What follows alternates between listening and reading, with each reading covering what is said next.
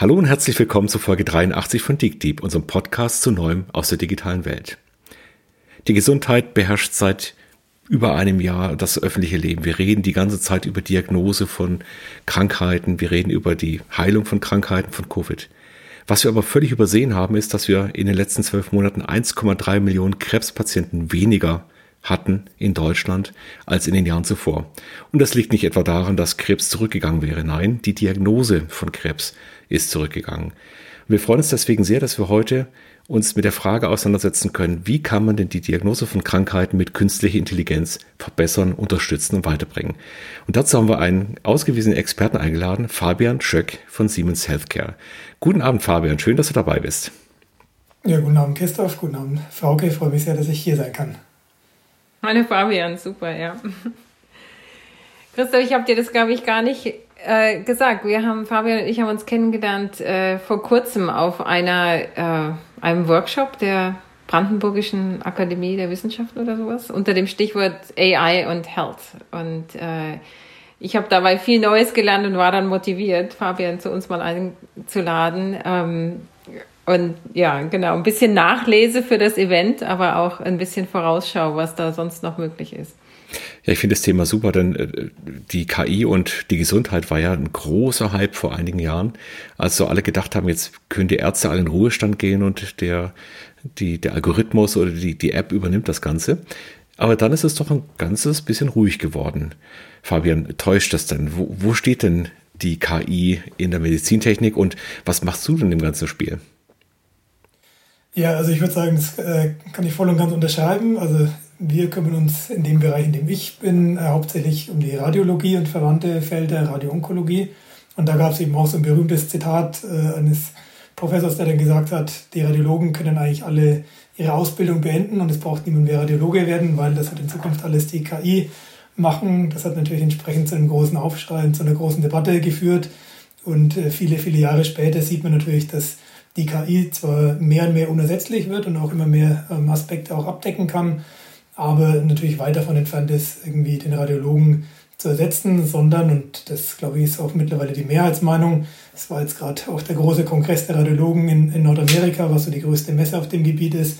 Und auch da, also es wird als unverzichtbares Tool sich etablieren, es wird viele Dinge dem Radiologen einfacher machen, es wird auch hoffentlich, oder davon bin ich auch überzeugt, auch immer mehr und mehr Bereiche die Ergebnisse verbessern und kosteneffizienter ähm, Diagnosen auch möglich machen. Aber dass man da jetzt eine KI hat, die da komplett alleine und ohne Aufsicht vor sich hinwerkelt, ich glaube, das ist jetzt keine ähm, Utopie oder Dystopie, vor der wir uns fürchten müssen. Jetzt muss ich noch einen, einen Schritt zurückgehen. Du bist ja, ja. Gesagt, du bist Radiologe, also du, ihr arbeitet zumindest für Radiologen. Ähm, genau. Von der also Ausbildung her hast du dich ja schon immer mit Frequenzen beschäftigt. Also du bist Astrophysiker, da geht es ja eigentlich auch um auch nichts anderes. Aber was sind denn die Methoden? Beschreib mal ganz kurz, wo, worüber reden wir da eigentlich? Reden wir über das Röntgen oder reden wir über eine CT oder MRT oder irgendwas anderes? Ja. Also tatsächlich, also bei mir ist dieses verbindende Element sowohl die, die, die Strahlung, die Hochenergiestrahlung, also damit habe ich mich damals in meiner Promotion in Astrophysik beschäftigt, aber dann schon den klaren Schwenk eben gemacht in die Medizintechnik rein, zu Siemens Healthineers. Ähm, und zum anderen aber auch da schon mit Datenverarbeitung. Also damals hätte man, hat man noch nicht von KI gesprochen, aber es waren natürlich schon Methoden in Richtung Random Forest und statistische, statistische Methoden, die natürlich dann schon sehr verwandt sind oder wo es ein fließender Übergang natürlich teilweise auch ist. Und ähm, jetzt in dem Umfeld, wo ich jetzt ähm, verantwortlich bin, eben für das klinische Segment, für das Produktmanagement, für die ja, KI in der bildgebenden ähm, Diagnostik, da reden wir über Computertomographie, da reden wir über das konventionelle Röntgen, da reden wir über die Magnetresonanztomographie, also die großen Modalitäten eigentlich der Radiologie. Und ähm, das, wo KI sich schon sehr, sehr gut etabliert hat, ist eben, dass sich mit Algorithmen aus einem dreidimensionalen Datensatz, aber auch aus einem 2D-Bild eben sehr gut Daten auch standardisiert, reproduzierbar, schnell und in einer sehr hohen Qualität eben analysieren lassen und eben auch klinische Entscheidungen entsprechend auch schon wirklich sehr gut damit unterstützt werden können. In manchen Bereichen schon so, dass man sagen kann, wenn es um die Detektion von einem bösartigen Befund in der Brust geht, bei einer Mammografieaufnahme zum Beispiel, da gibt es KI-Software, die mittlerweile über dem Standard-Radiologen sozusagen ist und schon in die Nähe kommt, wo halt ein Radiologe, der 15, 20 Jahre wirklich sich spezialisiert auf dieses fällt. Und das ist natürlich schon was, was sehr vielversprechend ist und entsprechend auch mich täglich motiviert, da wie, um mich reinzuwerfen. Wie wird denn das evaluiert? Dass du, also das so eine Aussage ist ja interessant, wenn du sagst, dass es liegt über dem Standard. Wo, woher weiß man das? Wer, also mit, mit wie vielen Radiologen wird dagegen gecheckt, äh, um sowas festzustellen? Ja, also, also es entwickelt sich natürlich alles immer von klein in, in Richtung groß. Ähm, jetzt bei dem Beispiel von der Mammographie gibt es äh, ein schönes äh, Paper auch, wo 101 Radiologen, das äh, hatte ich dann in Berlin auf unserem Seminar auch vorgestellt, ähm, nicht die 101 Dalmatiner, sondern die 101 Radiologen. Das waren eben verschiedene Datensätze, die dann auch zusammen da analysiert wurden. Und das Schöne an der Radiologie ist, man hat, man hatte die Daten dann auch, man hat dann auch retrospektive Daten, die man dann entsprechend auch im Wettbewerb Mensch gegen Maschine oder, und das ist eigentlich das sinnvollere Nutzungsszenario, Mensch und Maschine gegen Mensch alleine auf sich gestellt.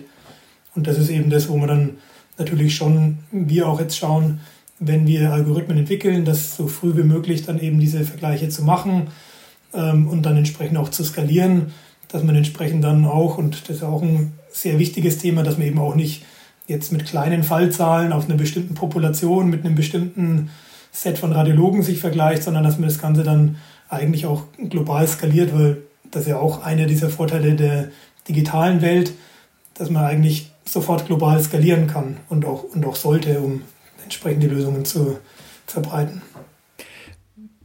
Fabian, jetzt, jetzt heißt es ja so schön, es sind bildgebende Verfahren. Das deutet ja schon darauf hin, ähm, da ist halt keine Fotografie zu erwarten, sondern gerade so eine CT, eine MRT sind ja Verfahren, in denen ich ja eigentlich nur mit mathematischen Methoden am Ende irgendwas auch noch als Bild visualisiere. Also das ist ein sehr, sehr langer Weg. Und ich, ich muss mal kurz über mein rechtes Knie sprechen, denn das ist schon mal geöffnet worden, weil der ein Arzt nach einer MRT geglaubt hat, da sei ein Meniskusriss und als er dann aufgemacht hat, war da gar keiner, sondern es war einfach nur eine, eine Anomalie in dem Material des Meniskuses, was aussah wie ein Riss. Ähm, wenn wir jetzt drüber reden, dass wir über solche Trainingsdaten natürlich dann auch herausfinden wollen, was ist denn da tatsächlich die Diagnose? Hängt das nicht sehr stark davon ab, mit welchem Röntgengerät, mit welcher Parametrierung, mit welcher Strahlungsleistung, mit welchem bildgebenden Verfahren ich tatsächlich daran gearbeitet habe?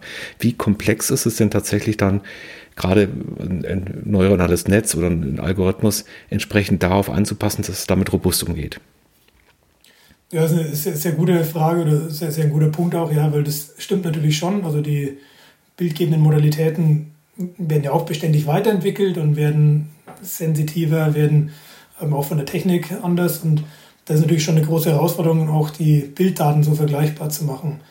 Ähm, bei der Computertomographie zum Beispiel ist das ähm, relativ standardisiert. Da gibt es die Hounsfield Unit, Units, die man dann entsprechend auch abgleichen äh, kann, wo man mit einem Phantom dann tatsächlich so eine gewisse ja, ähm, Kalibrierung auch sicherstellen kann bei Magnetresonanztomographie oder bei einem Verfahren wie im konventionellen Röntgen, wo dann auch die Parameter, wie wurde die Aufnahme gemacht, also mit welcher Verkippung vielleicht oder ja, also da spielt so eine Reihe von Parametern, wie alt ist die Röhre, wie alt ist der Detektor etc., ähm, was war vielleicht auch im Strahlengang, da ist es schon ungleich schwieriger und auch da kommt man natürlich wieder rein über die Statistik, dass man sagt, man hat dann möglichst große Datensätze, möglichst repräsentativ aber es ist natürlich schon auch ein Zusammenspiel. Und, und, wir in der Firma haben natürlich auch die Möglichkeiten, dann das frühzeitig bei uns zu testen, um zu sagen, bei einem MRT ähm, spielt die Feldstärke eine Rolle. Wenn man sagt, man hat irgendwie ein eineinhalb Tesla-Gerät oder man hat ein drei Tesla-Gerät, ähm, wie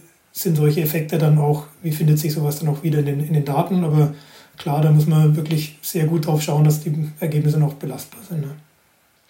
Wie ist denn das bei dem Beispiel, das äh, Christoph gerade erzählt hat, dass sozusagen, also im KI-Szenario könnte das ja dann so sein, Maschine schlägt vor, hier sollte was getan werden.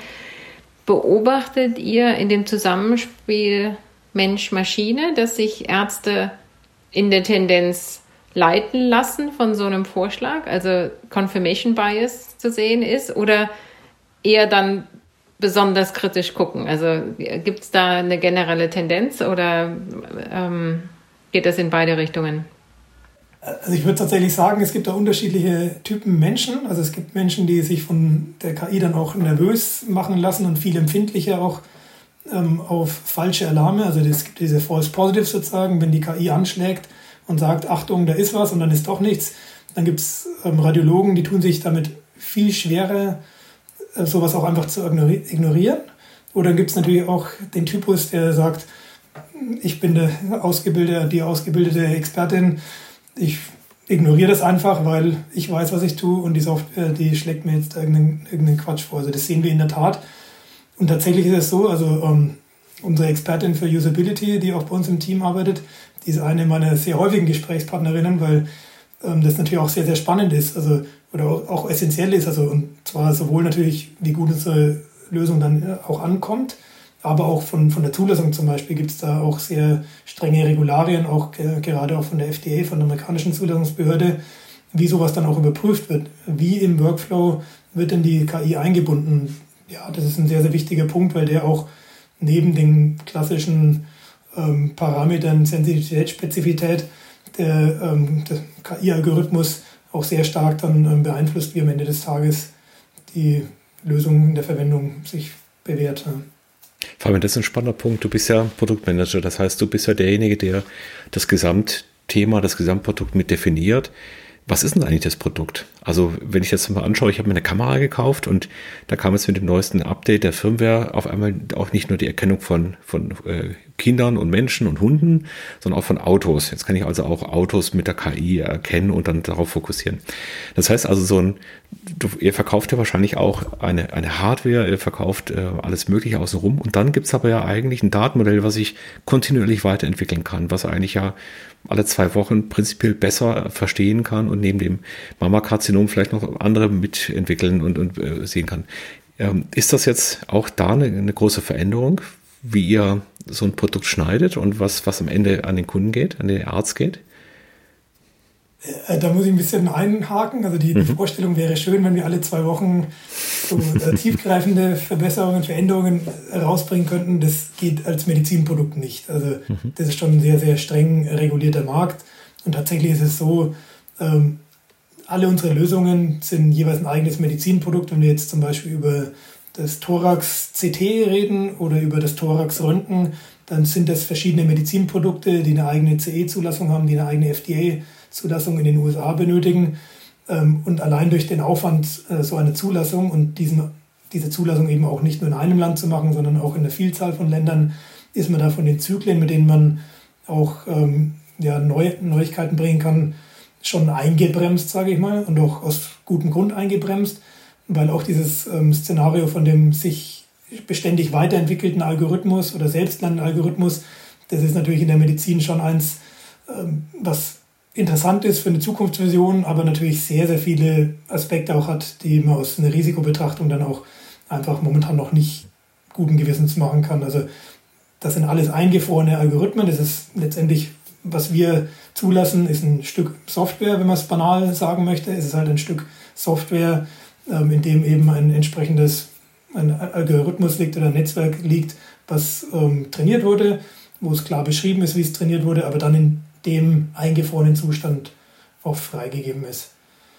Aber da verhindert man ja die Verbesserung. Also äh, ein neues Produkt nicht auf den Markt zu werfen, in, sozusagen als Update kann ich verstehen. Aber die, die, die, die, die, die Fülle der Daten nimmt ja zu. Und auch die Nutzer eurer Geräte produzieren ja eigentlich ständig die neuen Trainingsdaten, also auch in Interaktion mit dem Gerät. Wäre doch eigentlich schön, wenn man das nutzen könnte, um dann auch die Vorhersagen zu verbessern. Klar, also, also das sind auch zwei Herzen, die da in der Brust äh, schlagen. Also zum einen natürlich äh, dem innovationsgetriebenen Produktmanager, der sagt, jetzt haben wir die Algorithmusversion 13, 14, 15 und die möchten wir doch dann auch schnellstmöglich in jedem Teil der Erde im, im Produkt sehen. Zum anderen ist es natürlich schon so, wenn ich mich jetzt auch als Patient äh, sehe oder auch als, als Nutzer, dann möchte ich natürlich schon auch eine Gewissheit haben, dass das, was dann auch an Veränderungen gemacht wird an der Software, auch tatsächlich ähm, risikofrei oder risikominimiert ist. Also insofern bin ich schon ein Freund auch von strengen Zulassungsverfahren für Medizinprodukte, weil am Ende des Tages, ähm, gerade wenn wir jetzt auch darüber sprechen, wie sich auch KI weiterentwickeln kann und auch immer mehr Entscheidungen übernehmen kann oder sollte auch, dann wird es natürlich umso wichtiger, dass diese Entscheidungen da auch ähm, belastbar oder auch mit, mit einer guten Grundlage getroffen werden. Ich glaube, das ist ja so ein bisschen wie beim autonomen Fahren bei den, bei den Fahrzeugen. Also so eine Entscheidung kann über Leben und Tod entscheiden. Das ist bei den Medizinprodukten eigentlich gar nicht anders.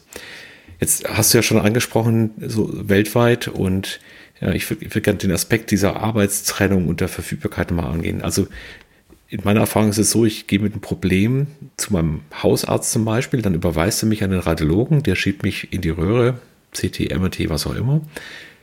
Und dann kriege ich dann eine Diagnose und damit gehe ich wieder zurück zum Hausarzt. Ich habe auch das Gefühl, so in der Wertschöpfungskette hat der Radiologe, Radiologe da einen ganz guten Anteil am Kuchen. Also ich glaube, das ist ganz für die ganz gut.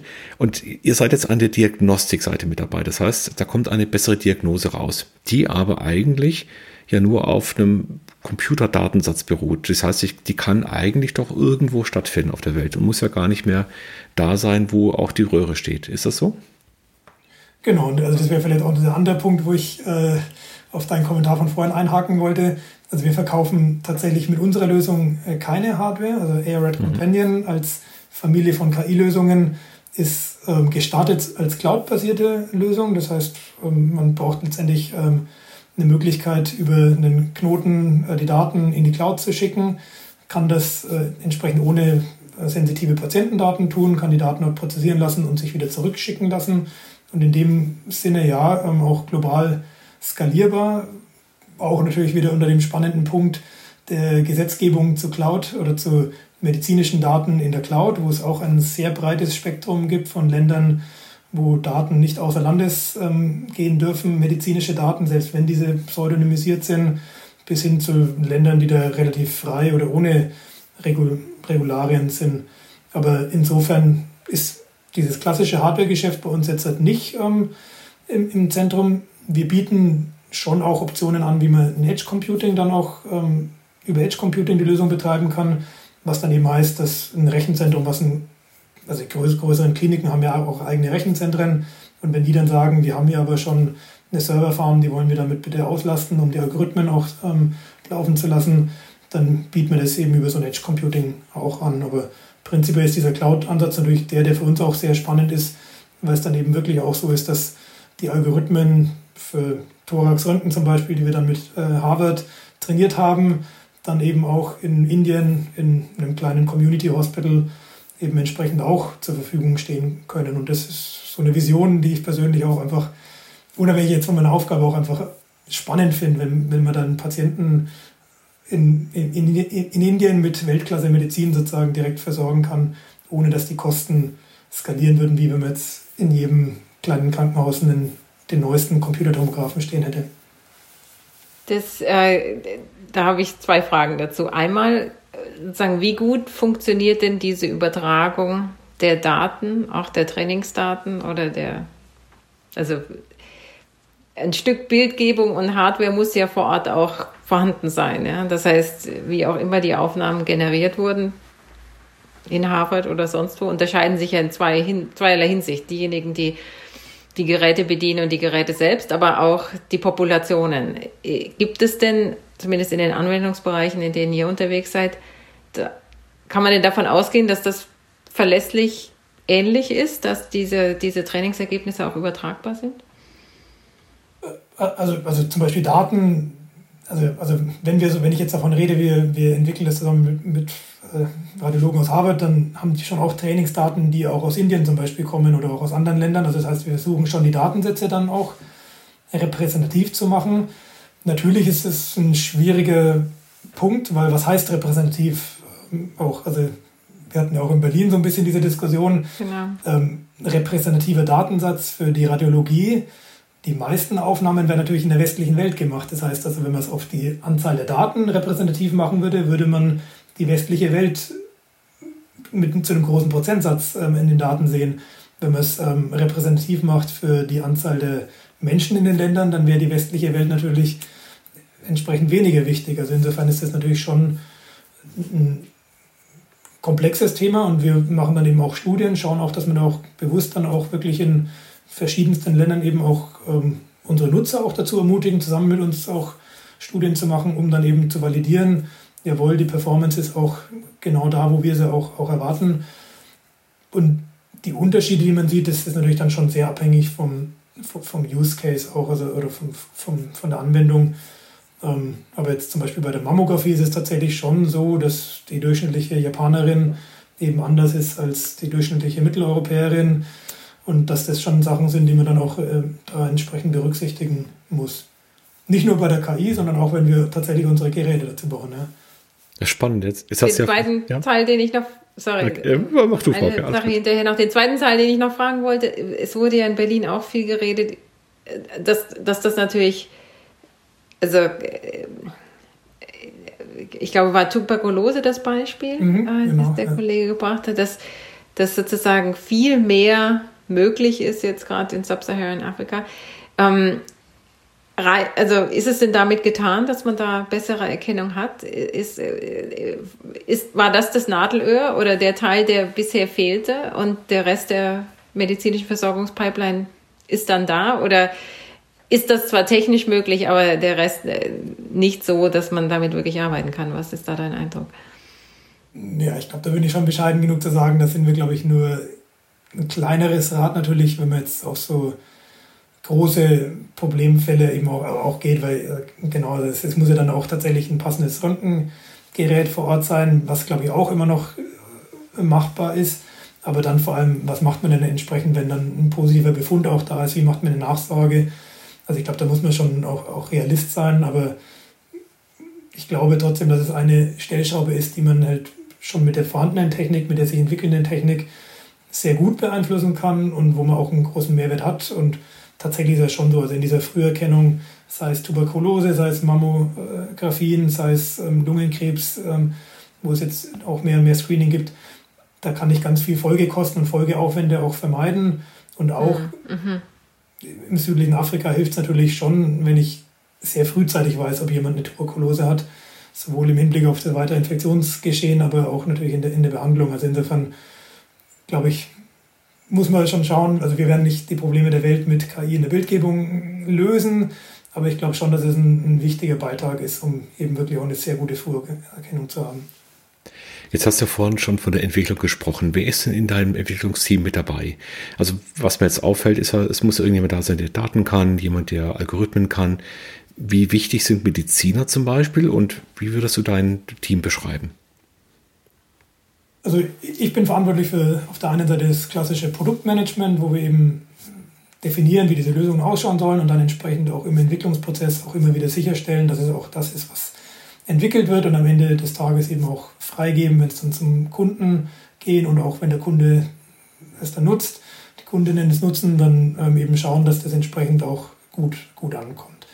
Dann habe ich tatsächlich auch noch so ein bisschen den kommerziellen Fokus, dadurch, dass wir eben mit diesen KI-Lösungen auch neu sind, ähm, habe ich bei mir dann im Team auch in Japan, in Europa, in USA auch jeweils eine Person, die dann entsprechend auch schaut, dass das auch entsprechend ähm, ja, kommerziell und in den Installationsprozessen reinkommt.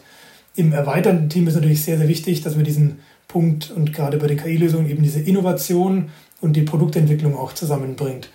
Ähm, also wir haben das sehr stark dann entsprechend auch die klassischen Computer Science ähm, sage ich mal, wo sehr viel auch an der Schnittstelle zwischen medizinischer und ähm, Informatikforschung äh, sozusagen die Algorithmen entwickelt werden. Und da sind die Medizinerinnen natürlich auch essentiell, weil da äh, leben wir natürlich schon davon, dass wir sagen, das ist ein Use Case, der auch sich anbietet, wo man eben entsprechend mit einer guten Erkennung im Bild auch eine relevante Empfehlung für eine Diagnose, eine relevante Messung, eine relevante Quantifizierung entsprechend auch dann bekommen kann. Ja. Und mhm. bei uns im Team gibt es dann entsprechend auch Mediziner, aber es ist eine gesuchte Spezies, muss man sagen. Die Mediziner, die dann auch den Schritt gehen wollen, auch in ein Industrieunternehmen, also das muss man schon auch sagen. Also wenn jetzt äh, Mediziner und Medizinerinnen zuhören, dann genau, haben wir immer Bitte Bedarf, meldet euch bei uns. Sehr schön. Jetzt, jetzt haben wir ja in vielen Bereichen der KI so eine Zentralisierungstendenz. Also GPT-3 zum Beispiel ist so ein Modell, was, was Sprache sehr, sehr gut verarbeiten kann und was massiv entsteht. In China gibt es ähnliche Sachen. Haben wir das hier auch zu sehen in den medizinischen Bereichen, dass die, die den besten Zugriff auf Daten haben, dann auch Monopolisten werden für Algorithmen? Oder andersrum gefragt, kommt ihr ohne die Googles und so weiter dieser Welt und Amazons, kommt ihr ohne die aus? Also ich glaube, da ist schon ein gewisser Vorteil auch, dass es nicht so leicht ähm, skaliert wie vielleicht in anderen Bereichen, weil die medizinischen Daten natürlich schon sehr, sehr sensibel sind und entsprechend auch, und auch viel Expertise vonnöten ist, um auch die richtigen Daten zu bekommen. Also die Menge an Daten, würde ich sagen, die hilft einem nur begrenzt weiter, die hilft einem vielleicht am Anfang weiter, wenn irgendwie eine Kaggle Challenge ausgerufen wird, da zu sagen, man kommt mit seinem Algorithmus äh, ran an die Top 10 so ungefähr. Ähm, das würde ich sagen, da hilft wirklich auch eine Masse von Daten. Aber gerade auch wenn es dann eben aus den breiteren Use Cases rausgeht, auch in, in, neuere Use Cases oder in komplexere Use Cases, dann ist es schon sehr, sehr wichtig, dass man eben auch mit Medizinerinnen auch zusammenarbeitet, um zu sagen, okay, wie muss ich die Daten annotieren, wie muss denn der Algorithmus im Training schon gefüttert werden, dass ich dann auch entsprechend das richtige Ergebnis auch, auch rausbekomme. Und da glaube ich, da haben wir, sage ich mal, eine sehr gute Startposition natürlich auch ähm, als 7000 Years, weil wir eben sehr breite Kundenbasis haben und auch entsprechend eine sehr große ja, ähm, Substanz auch schon an, an, Patenten auch in diesem Bereich haben, sehr großen Datenpool. Also wir reden da wirklich schon über Milliarden von Datensätzen, die wir haben, aus denen wir uns dann auch bedienen können. Und da sind das auch deutsche Daten oder kommen die aus anderen Ländern, die ein bisschen freizügiger sind mit dem Datenthema? Nö, es, es, sind schon auch Deutsche. Also, also wir sind ein deutsches Unternehmen mit der Zentrale in Deutschland. Das heißt, natürlich ist so doch schon so, muss man auch selber sagen, dass natürlich der Anruf jetzt irgendwie bei einem deutschen Universitätskrankenhaus auch manchmal ein bisschen naheliegender ist, als jetzt eben äh, in ja, Usbekistan im, im Krankenhaus anzurufen. Das ist dann ein bisschen schwieriger. Aber so ist es schon so, dass wir halt sehr viel global verteilte Daten haben und ähm, auch gerade viel von der Vorentwicklung ist bei uns auch in den USA. Das heißt, da gibt es einen großen Data Lake und dann gibt es einen großen Bereich natürlich in Europa, aber auch in den asiatischen Märkten. Dann frage ich mal andersrum. Also dann sind äh, die Googles und Amazons nicht sozusagen die, die euch die, die Butter vom Brot nehmen, aber das, dann seid ihr in der Rolle gegenüber allen anderen, die auf dem Markt gerne agieren würden? Also wie, wie Christophs Frage zielt ja so ab, sozusagen, wie, wie ist die Chance ja, für jemand, der in diesem Bereich was tun möchte, überhaupt ähm, Innovationen zu starten, ohne Zugriff auf diese Daten zu haben? Oder gibt es auch hier in dem Bereich schon äh, Bestrebungen, möglichst viel von dem auch Public Use oder in welcher Form auch immer zur Verfügung zu stellen? Ja. Ja, also tatsächlich ist es ein sehr spannendes Feld, wo auch sehr viele Startups auch unterwegs sind. Gerade eben, weil wenn sich zwei Leute zusammentun, jemand mit medizinischem Sachverstand und jemand mit Informatik-Sachverstand, ähm, der weiß, wie man sich die entsprechenden Bibliotheken zusammensucht und äh, aus dem medizinischen Sachverstand auch Zugriff auf gute Datensätze ist, dann kann man sehr schnell eben auch damit mit einem Startup auch einen guten Ansatz finden, um für bestimmte Bereiche, wo vielleicht noch keiner unterwegs ist, auch eine gute Lösung zu etablieren. Und das sehen wir schon, dass auch das ein Umfeld ist, wo, die, wo jetzt auch noch keine Konsolidierung stattgefunden hat. Also jetzt am RSNA gab es auch wieder, also an diesem Radiologenkongress gab es auch wieder einen großen AI-Showcase, wo eben ganz viele kleinere Startups ähm, unterwegs sind, wo entsprechend sehr viel auch ähm, Glaube ist, dass sich das in ein lukratives ähm, Geschäft auch verwandeln wird, entsprechende Anschubfinanzierungen auch gegeben werden, wo wir in den USA natürlich auch entsprechend wieder ein bisschen offensivere Finanzierungen sehen, die dann im zweistelligen Millionenbereich sind. Aber ich glaube, da ist die Möglichkeit schon sehr gut, was auch neu zu, zu schaffen. Und es gibt auch Datensätze, die dann auch zusammengestellt werden, gerade dafür, um auch so eine Demokratisierung zu ermöglichen, sage ich mal. Also da gibt es dann schon die Fachgesellschaften, auch die solche Datensätze zusammenstellen, äh, sei es ACR in, in den USA, sei es NHS in, in Großbritannien, die dann auch tatsächlich auch ähm, solche Datensätze zusammenstellen. Und finde ich auch einen guten Ansatz, einen, einen wichtigen Ansatz. Was sind denn so die heißen Algorithmen gerade, die äh, hoch gewettet werden? Gibt es da Favoriten? Also das Thema mit dem ähm, Lung Cancer Screening, würde ich sagen, also sozusagen das Finden von ähm, mhm. Tumoren in, in der Computertomographie, das ist mit Sicherheit eins, wo sich die meisten Wettbewerber, auch die meisten mit den zugelassenen ähm, Lösungen auch, ähm, auch rumtreiben, sage ich mal. Welche ähm, Art von neuronalem Netz, die jetzt verwenden, wenn das die, die Frage war, da kriegt man eigentlich wenig, wenig Einblicke. Also das ist dann das ist schon eher so, dass die, der Austausch oder die, die Transparenz eigentlich so ist, dass man schaut, dass sowas wie Sensitivität, Spezifität, auf welchen Daten wurde das auch entsprechend getestet, validiert, dass man da natürlich schaut, eine Transparenz reinzubringen. Aber da muss man schon auch sagen, in dem Moment, wo es dann entsprechend halt Firmen sind, die ihre Lösungen, kommerzielle Lösungen haben, ist die Transparenz natürlich geringer, als wenn man jetzt sagt, man redet über ähm, Forschungsprojekte an der Uni, wie es jetzt gerade auch im Kontext von, von Covid-19 zum Beispiel ja ganz viele gab, wo ganz viele Universitätsgruppen auch sehr schnell KI-Lösungen trainiert hatten. Da hat man dann natürlich bei den Universitätsgruppen eine gute Transparenz, die ist dann im kommerziellen Bereich dann eben bisschen geringer ist. Wie ist denn das im, im weil wir vorhin schon die, das autonome Autofahren angesprochen haben, wie ist es denn hier mit äh, Haftung und äh, also gerade bei fehlender Transparenz? Wie ist es dann, wenn Dinge nicht erkannt werden und man äh, sich daran gewöhnt, dass man sich hier eigentlich auf äh, die Warnglocke des KI-Algorithmus verlässt? Gab es so Fälle schon? Gibt es da Klagen? Gibt es da Versuche, an die Softwareentwickler ranzutreten? Oder ist das alles so gebaut, dass das nach wie vor völlig in der Hand der Mediziner liegt? Ich sag mal so, also uns, ähm, nach meinem Wissen, hat, hat bisher niemand äh, verklagen wollen und äh, nicht so weit gekommen. Man muss auch dazu sagen, die Software an sich hat ja auch nicht den Anspruch, eine Entscheidung zu treffen, sondern da sind alle Softwaren auf dem Stand momentan und auch von der Behörde auch so letztendlich die Zulassungen ja auch erteilt, dass das immer nur ein, eine Unterstützung in der Befundung ist. Das heißt, die Befundung selber bleibt ja in der Verantwortung des Radiologen. Das heißt, also wir sind da momentan das Werkzeug, das vom Radiologen verwendet wird. Entsprechend natürlich auch die Einweisungen, die gegeben werden, die, ähm, das Labeling für, für, unsere, für unsere Lösung.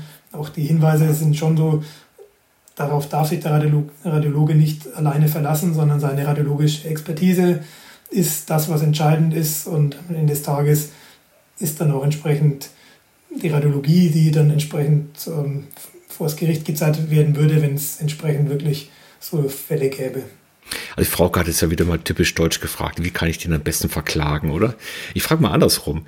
Ähm, wenn ich heute meinen Arzt auswähle, dann, dann weiß ich beim Radiologen eigentlich überhaupt nicht, worauf ich schauen müsste. Bei vielen anderen Ärzten geht es ja darum, dass man dann auf den einschlägigen Portalen schaut oder von Bekannten weiß, der ist gut oder der ist nicht so toll.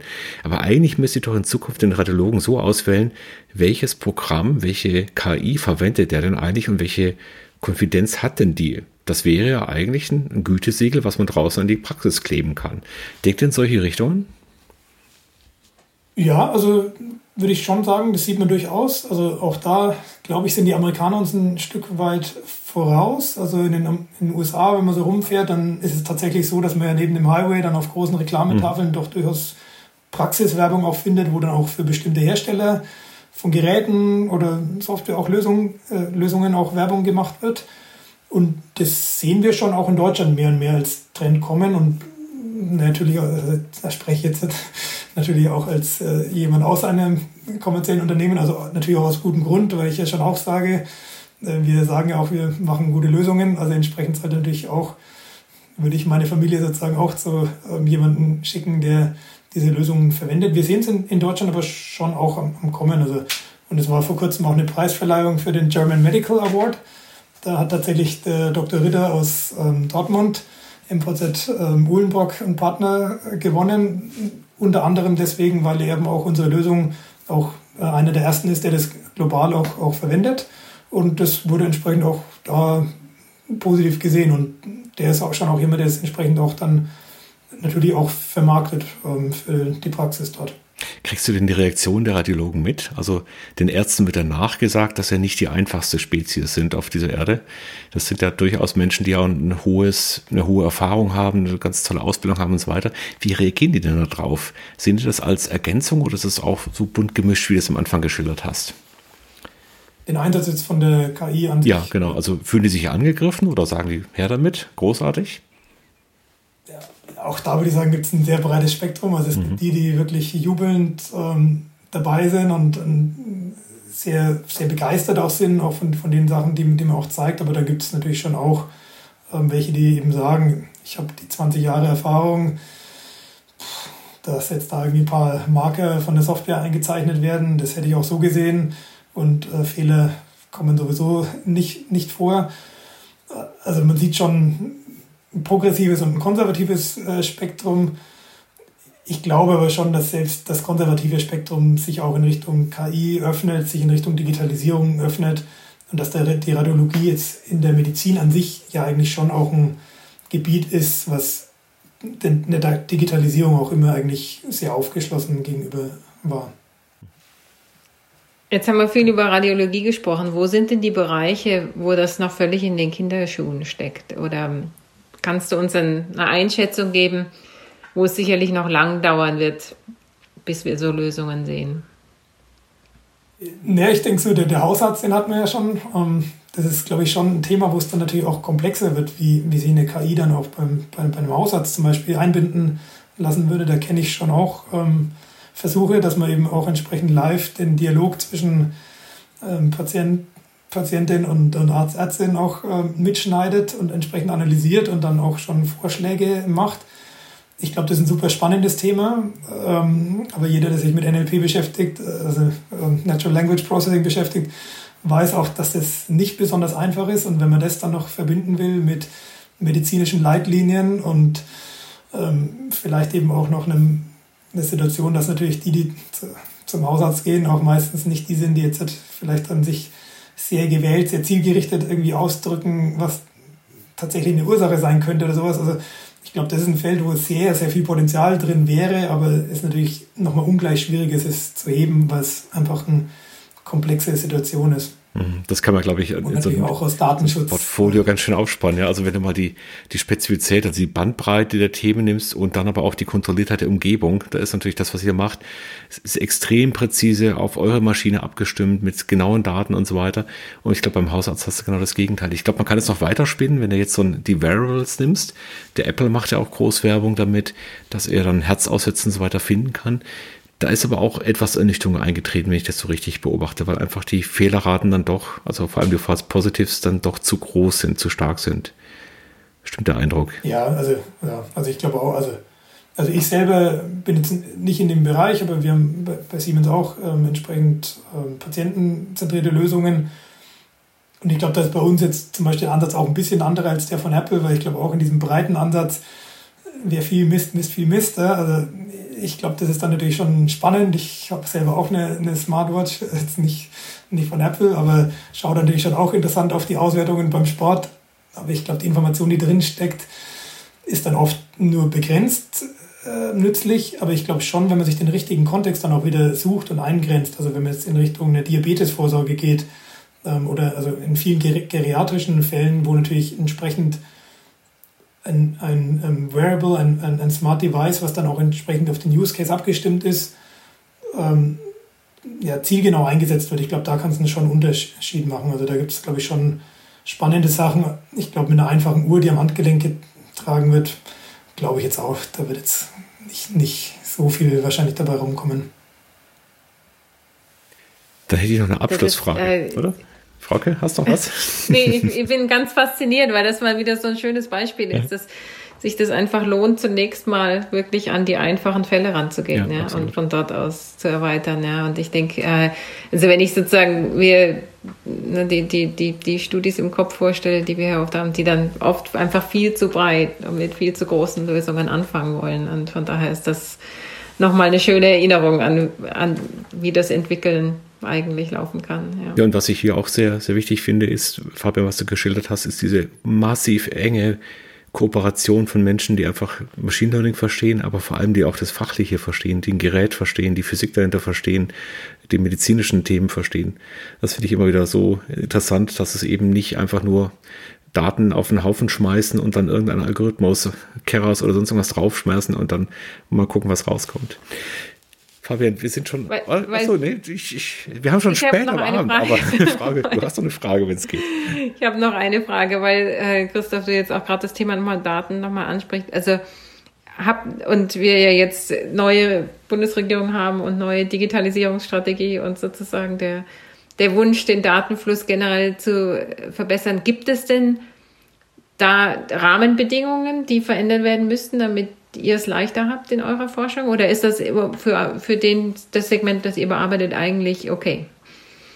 Ja, ich glaube schon. Also, ja, ich glaube, wir als Deutsche sind meistens nicht diejenigen, die dem Fortschritt so offen gegenüberstehen und gerade was dann auch so dieses äh, Bereitschaft ist, um Daten zu teilen. Also ich glaube, an dem Aspekt wäre schon was, wo ich mir von der Regierung auch Impulse erwarten würde und auch, auch im europäischen Rahmen natürlich auch, dass man sagt, man schafft es eben auch einen Zugriff auf Daten in einem Kontext zu ermöglichen, wo sag mal, Patientengeheimnis natürlich gewahrt bleibt oder auch die sensiblen Daten gewahrt bleiben, aber trotzdem auch Innovation befeuert wird. Und ich glaube, da sind andere europäische Länder durchaus weiter. Also ähm, ich glaube, gerade auch so die skandinavischen Länder gibt es ja Beispiele, wo tatsächlich auch die Daten allesamt elektronisch sind und dann entsprechend auch teilweise für Innovation auch zur Verfügung gestellt wird. Ich glaube, das ist schon was, ähm, wo eine neue Regierung auch Impulse setzen kann und sollte. Weil ich glaube auch, äh, wir haben eine Tradition als ein Land, das Innovationen hervorbringt. Und wäre natürlich schade, wenn diese Innovationen hauptsächlich außerhalb des Landes stattfinden. Ich meine, wir sind ein globales Unternehmen, da ist jetzt Deutschland natürlich nur ein Markt von, von vielen, aber trotzdem gerade mit ähm, der Zentrale hier wäre es natürlich schon schön, wenn man sagt, man kann hier auch vor Ort wirklich die Innovation vorantreiben, aber dafür gibt es schon ein paar Rahmenbedingungen, die in Deutschland im Hinblick auf Verfügbarkeit von Daten, Digitalisierung der Krankenhäuser, gemeinsame Systeme. Wir hatten es in Berlin ja auch, ähm, auch sowas wie zentrale Krebsregister oder sowas. Ähm, da glaube ich, haben wir schon noch ein bisschen Potenzial, was nicht genutzt wird und wo man zum einen von staatlicher Seite, aber auch als Bürger, als auch als Gesellschaft, glaube ich, auch einfach ein bisschen offener sein sollten, dass Innovation eben in den meisten Fällen viel Gutes bringt und das Risiko dann doch meistens auch sich gut äh, überblicken lässt. Das finde ich einen ganz großartigen Appell, Fabian, weil das Gefühl hatten wir in Deutschland nicht unbedingt oder immer weniger, dass wir erstmal die positiven Seiten sehen, uns dann im nächsten Schritt erst mit dem wie können wir es ausgestalten, wie können wir es sicher machen und so weiter, wie können wir es regulieren, ja. dann beschäftigen. Und das kann man so an allen Ecken und Enden sehen und das lässt einen nachdenklich werden, inwieweit wir dann die, die Freude an Zukunft eigentlich verloren haben. Ja, jetzt versuche ich nochmal meine Abschlussfrage zu machen, dass du nämlich auch wieder ins Bett zu deinen Kindern kommst und zu deiner Frau. Also es ist nämlich schon sehr spät heute Abend bei dir. Und äh, die wäre ganz einfach. Also du bist in einer fremden Stadt, es muss jetzt nicht Usbekistan sein, du bist irgendwo, wo du aber keine Ahnung hast, wie gut der Arzt ist, zu dem du hingehst. Und du hast ein ernsthaftes Problem. Du kriegst eine MRT-Untersuchung oder eine CT oder was auch immer. Und du musst dich entscheiden, glaubst du dem Arzt, der das, den du überhaupt nicht kennst, oder glaubst du dem Algorithmus? Wie würdest du dich heute entscheiden? Das ist, eine, das ist keine einfache Frage, weil es äh, sehr, sehr komplex ist. Aber tatsächlich ähm, ist es schon so, dass ich mir wünschen würde, eine Zweitmeinung zu haben. Und mhm. wenn die von einer Software kommt, ähm, glaube ich, dass ich sie dann natürlich auch einordnen könnte, dass so eine Software sicher nicht ähm, all das berücksichtigen kann, was ein Arzt berücksichtigen kann. Also ich glaube schon, dass so das Patientengespräch, die Anamnese natürlich unheimlich wichtig ist und die fließt in unsere Software nicht ein. Also die Software weiß eben nicht, ähm, äh, ja. der kann ich auch nicht sagen, ob ich jetzt vom Fahrrad gefallen bin oder ob ich mir beim Laufen den Fuß vertreten habe. Und das sind natürlich wichtige Informationen, die ein Mensch auch einfach viel, viel besser verarbeiten kann oder das Software gar nicht verarbeitet. Aber so eine Zweitmeinung würde ich mir schon wünschen. Und tatsächlich, also hatten wir schon den Fall auch bei uns im Team, dass jemand äh, leider eine Lungenentzündung hatte und ähm, dann auch die Software tatsächlich auch nutzen konnte, um sich da unabhängig ein Bild ähm, machen zu lassen. Und das hat in dem Fall dann durchaus auch geholfen, sozusagen diesen Dialog mit dem behandelnden Arzt auch positiv zu gestalten. Also insofern war das ein ganz äh, interessantes Beispiel, wie KI vielleicht auch in Zukunft dann auch in dem Sinne der Patientenermächtigung sozusagen oder also mhm. den Patienten zu befähigen, auch ähm, in positivem Sinne in, in Entscheidungen mit beizutragen, vielleicht auch eine, eine Rolle spielen kann definitiv eine Weiterentwicklung nach dem Googlen, was jeder Patient für sich macht. Sehr schön. genau. Fabian, es war eine großartige Folge heute hat Mut gemacht, dass wir da weiterkommen. Vielleicht nicht so schnell, wie sich das manche erhofft. Ja, einfach so mit KI und Deep Learning und alles ist, alles ist gerettet. Sondern es ist ein Weg, auf dem man sich machen muss, der sehr viel Fachkompetenz braucht. Vielen Dank, dass du uns da mit reingenommen hast in diese Welt und wir drücken die Daumen, dass eure Produkte da durch die Decke gehen und ganz, ganz viele Menschen erreichen. Danke für die wunderbare Folge. Hat Spaß gemacht. Vielen, vielen Dank für die Einladung und schönen Abend noch. Danke. Danke auch von meiner Seite.